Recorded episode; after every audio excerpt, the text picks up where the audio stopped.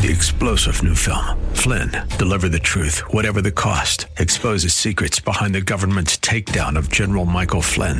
Flynn knew what the intel world had been up to. He ordered the first audit of the use of contractors. This set off alarm bells. He told the truth. He was the most dangerous person for Donald Trump to hire. They had to get rid of Flynn. Flynn, deliver the truth, whatever the cost. Available now. Watch it today. Go to salemnow.com. Salemnow.com.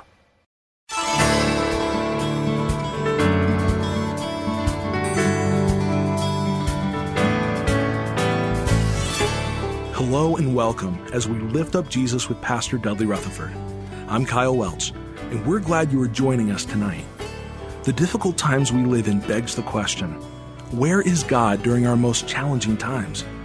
We believe the more the world becomes chaotic, the more we need to draw closer to God and learn to trust in Him.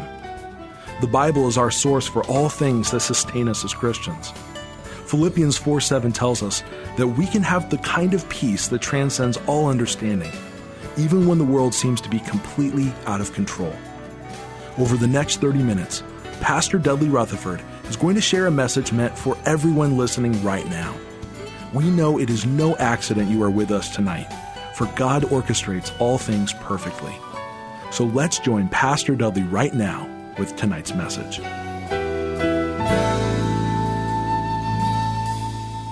Our time on this earth is limited.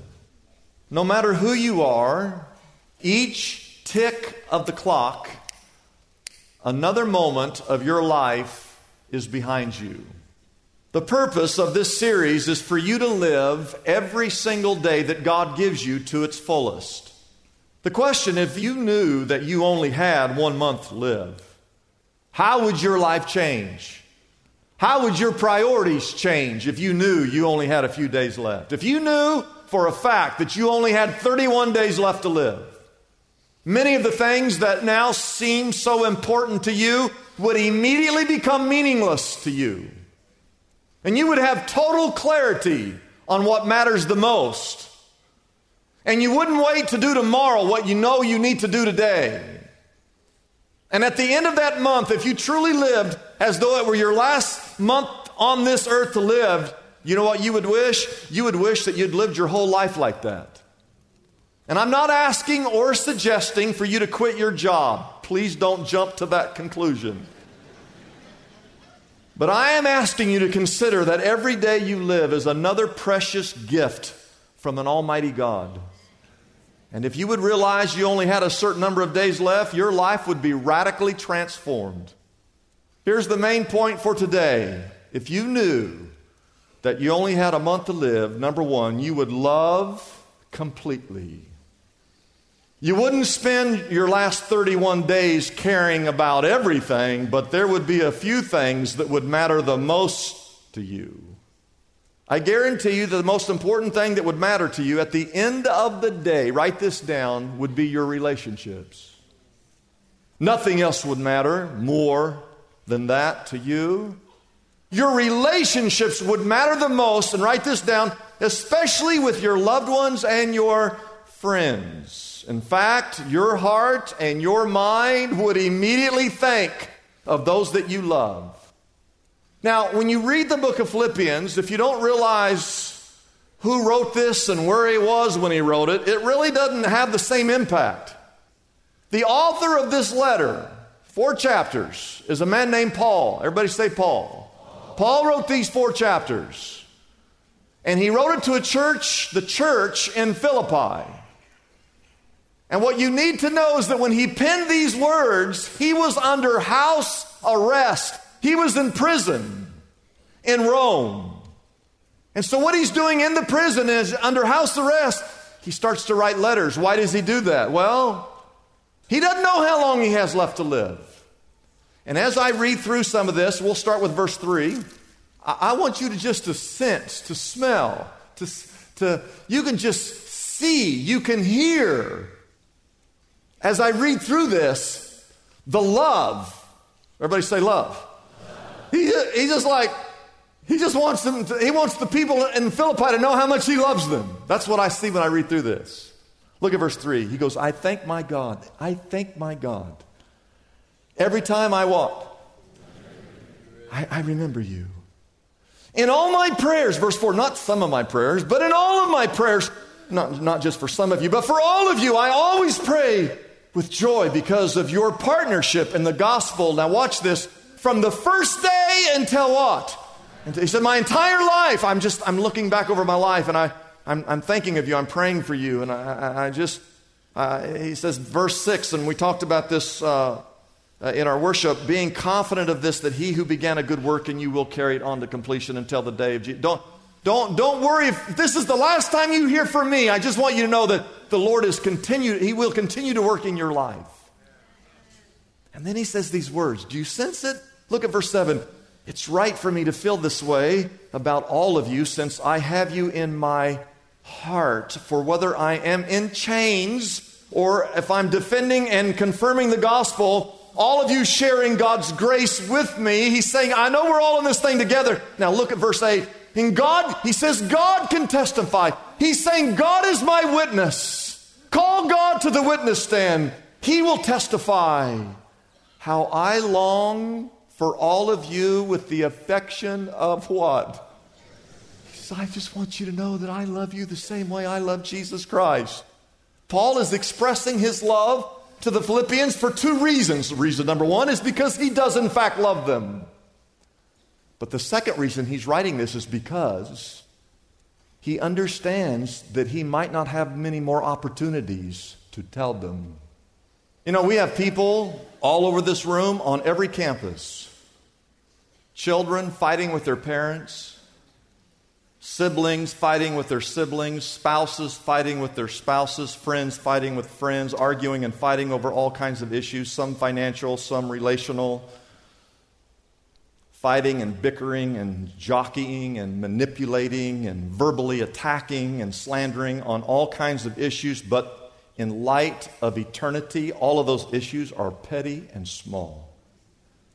And if the truth were told, if you told your problems that you're having with your friend to someone who was truly objective, if it was a truly objective friend, your objective friend would tell you how silly you look. They would encourage you to grow up and to realize that life is short. Tomorrow is never promised. And bury your pride and bury your ego and learn how to forgive one another and love one another and learn how to love deeply and learn how to love completely, especially with your loved ones and your friends. I know of couples that fight over the silliest things that you can imagine. Like, I'll call you at 11 o'clock and they, they don't call till 11:15. And it's like World War III breaks out. So disingenuous, so shallow, so selfish, so immature. You act like you have unlimited time on earth. You act like you have all the time in the world to make things right. And the Bible says in James 4:14, "Why you do not even know what will happen tomorrow. What is your life? You are a mist, a vapor that appears for a little while and then life vanishes. You're gone. And then he says in verse 17 anyone who knows the good he ought to do and doesn't do it sins. Wouldn't you, if you knew you only had a few days left to live, wouldn't you squeeze the hand of that loved one a little tighter? Wouldn't you look and cherish every moment with your children? And children, wouldn't you know, wouldn't you, if you knew your parents weren't going to live much longer, wouldn't you try to get along and honor them a little better than what you do now? And wouldn't you stop and express your love a little more frequently? And wouldn't you hold that hug a little longer and a little tighter? Jesus was on the cross. He spoke seven times. He's about to die. He's not going to be on this earth much longer. He's got a few hours left, a few minutes left to tick on the clock, and Jesus is going to die. And of the seven times that he speaks, in John chapter 19, look at verse 26. He's on the cross, he's about to die. The Bible says that Jesus looked down and he saw his mother there. And then he saw the disciple whom he loved, which is John, standing nearby. And he says to his mother, Mama, Here is your son. John's going to take care of you. And verse 27, he says to his disciples, he says, John, here's your mother. She's Mary. Take care of my mom.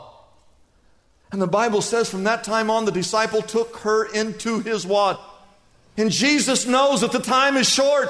And on the top of his list, when he knows there's not much time left, on the top of his list was caring for the woman who meant the most to him in his life his mama.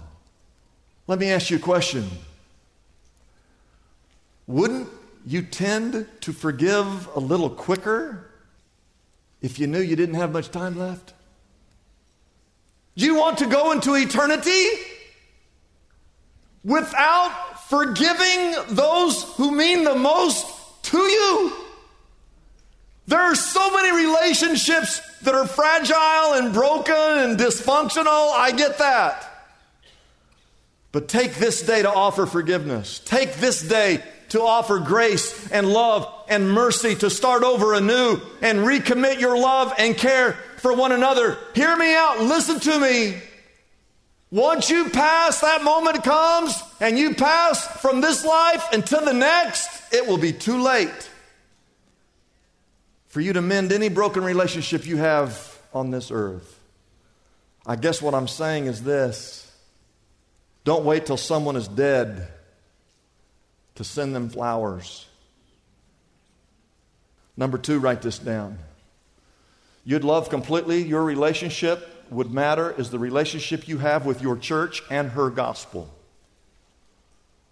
If you were getting ready to die, Besides that relationship with your friends and your loved ones would be your relationship with your church, and her gospel would mean the most to you, should mean the most to you. I want to read through this again, the context. He's in prison. He doesn't know how much longer he's got to live. He's writing a letter. He doesn't know how many more times he's got a chance to explain these things. And so, how's he spend his time? By writing these words. Look at verse 12. I, I want you all to know something, my brothers. That what's happened to me, I'm here in this prison. I know a lot of you think that huh, this didn't turn out very well. But what happened to me has really helped to serve to advance the gospel. Well, how could you being in prison help advance the gospel? Well, he says, as a result, it has become clear throughout the entire palace guard and to everyone else that I am in chains for Christ. Just imagine everyone he's chained to, he keeps talking about Jesus Christ. Verse 14, because of my chains, most of the brothers in the Lord have been encouraged to speak the word of God more courageously and fear. Listen, if I if I saw someone arrested for being for preaching the gospel, I, I would tend to think I, the, it would scare everybody off. But he's saying, "Hey, I don't have long to live. The guys I'm even chained to, God put me in a position in fact, all over the Roman guard, the palace, the people are getting saved left and right because I don't care who I'm chained to. I, they're, they're the prisoner, not me. I'm going to tell them who Jesus Christ is. And so don't think that just because I'm chained, this is bad. No, this is, has encouraged the saints to speak the word of God even more courageously and more fearlessly because now we know that no matter what situation you're in, the people can be saved. And then he says in verse 15, it is true that some preach Christ out of envy and rivalry, but others out of goodwill. Verse 16, the latter do so in love, knowing that I am put here for the defense of the gospel. Verse 17, the former preach Christ out of selfish ambition, not sincerely, supposing that they can stir up trouble for me while I'm in these chains. But here it is. But what does it matter? What does it matter? The important thing. Everybody say the important thing. The, the important thing is that in every way, whether from false motives or truth, the only thing that matters in life is that Christ is preached, and because of this, I rejoice. I want to tell you something, and it's, it's the honest truth. If I only had one month to live on this earth, and you said, Dudley, your doctor says all you've got is four weeks. You, you got four weeks left. I want you to know that my sense of urgency for this church and her mission would increase a hundredfold. You see, I have many things on my bucket list. You know what a bucket list is, right? A bucket list are things that you want to get done before you die. And I don't know if you've ever written things down. I, I write stuff down on my bucket list. But if the doctor said, Dudley, you've only got one month, I would want you to know that I would spend that last month serving more than I've ever served, encouraging more than I've ever encouraged this church to be the light for the city of Los Angeles and for this world.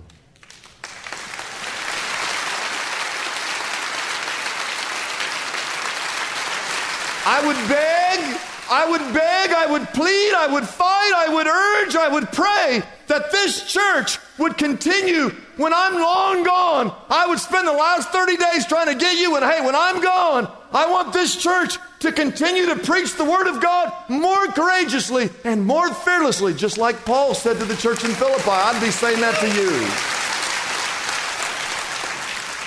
You had only one month, you should love completely your family and your friends, your church and her gospel. I heard of a young couple that got engaged to be married. They were already engaged, and the girl broke off the engagement. And about four months go by. She writes a letter back to the guy she broke up with. She said, Dearest Jimmy, no words could ever express my unhappiness since I broke off our engagement. I'm writing to ask you if you would please take me back. No one ever loved me the way you loved me. I love you. Please forgive me. I love you. I love you. I love you. Yours forever, Marie. P.S. Congratulations on winning that state lottery.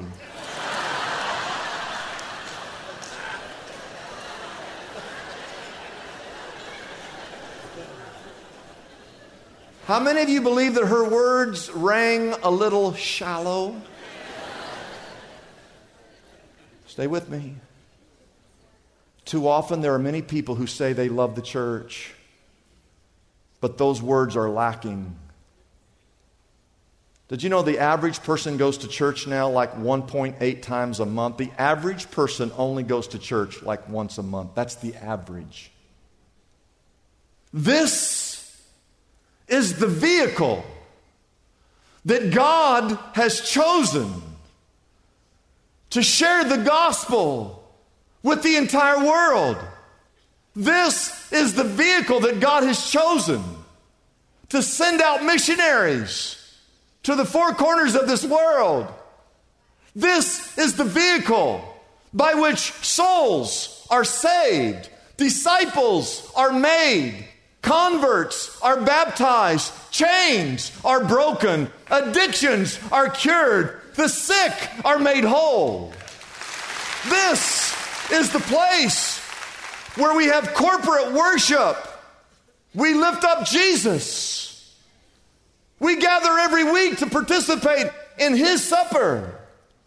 We are the body of Christ. We are the family of God. This is the bride of Christ. And when Jesus Christ returns, guess who he's coming back for? He's coming back for his church. Ephesians talks about that the church is the vehicle by which the wisdom of God is to be made known to the world. If I had one month to live, you said, Pastor, you can either go to a Laker game or you could go to church. That game would mean absolutely nothing to me. You want to go to church or you want to go hiking up in the mountains? Church. You want to go to church or you want to go to the beach? Oh, I'm going to church.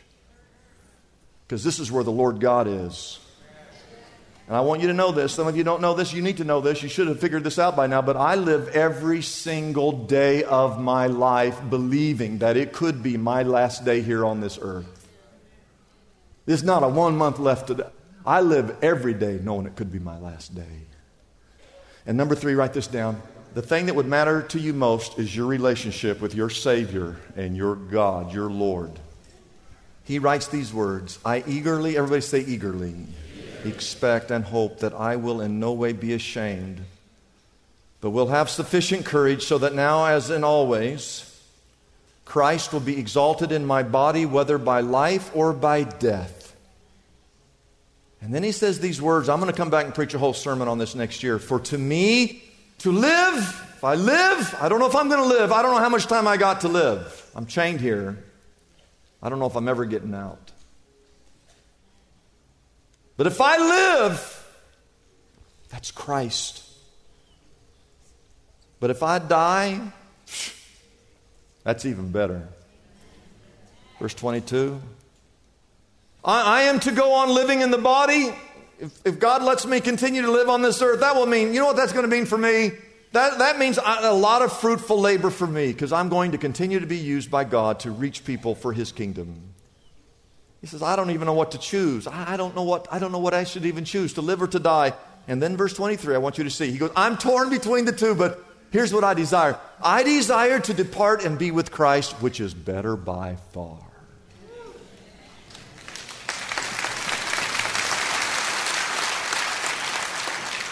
I want you to look at this verse quickly, Acts 4:12. Salvation is found where? In no one else, for there is no other name under heaven given to men by which we what? When my dad was in the hospital, I went up and uh, you know, just in the room, and he's there, hooked up to machines, and he's sleeping, and he's he looks like he's dead. He looks like many people that I have seen die. He's just laying there in his bed, his mouth's open. He's, He's like, he's got Parkinson's, so he's kicking around. He's talking. He's, he's talking. Just, I, can't, I can't understand a word he said, not one word. He's just mumbling, talking. He's like preaching in his sleep or something. I know what he's doing. And one time he woke up and he, look, he looked over and he saw me looking at him. And I said, Dad, are you okay? He goes, Yeah? Why? Uh, you know, I, am just looking at my dad. You know, he's, he's, he's got limited time on this earth. I said, I don't know. You're just over there. You're like you're moving around and you're like talking. I don't understand what you're saying. And he says just like this. He says, "Son, it's a worldwide club."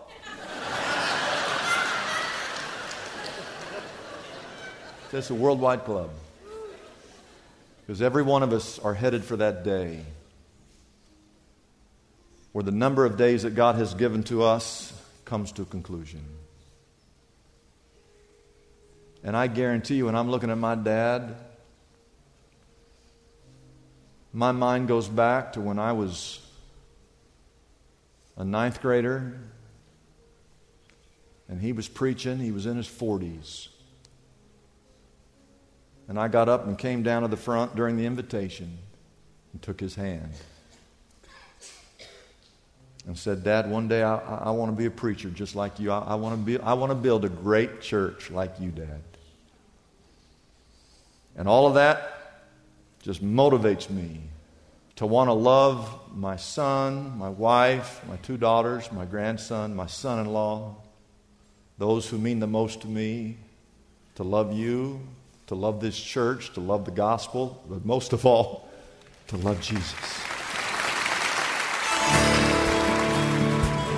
In these uncertain times, we know as Christians there's a great comfort available to us in the form of prayer.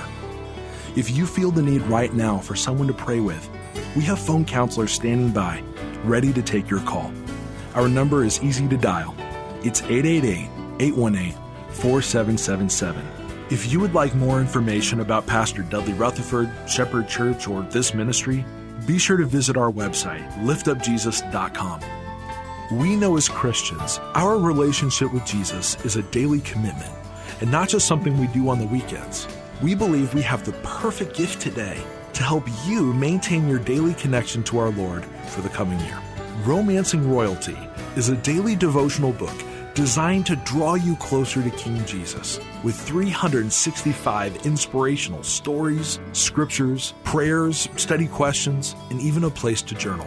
There are more than 100 contributors to this book, including Greg Laurie, the late John Wooden, Tony Campolo, Jack Hayford, Raul Ries, and Jim Garlow, just to name a few. We know this daily devotional will be a blessing to you. Pastor Dudley's top selling daily devotional, Romancing Royalty, is available right now for a gift of any size to the Lift Up Jesus ministry.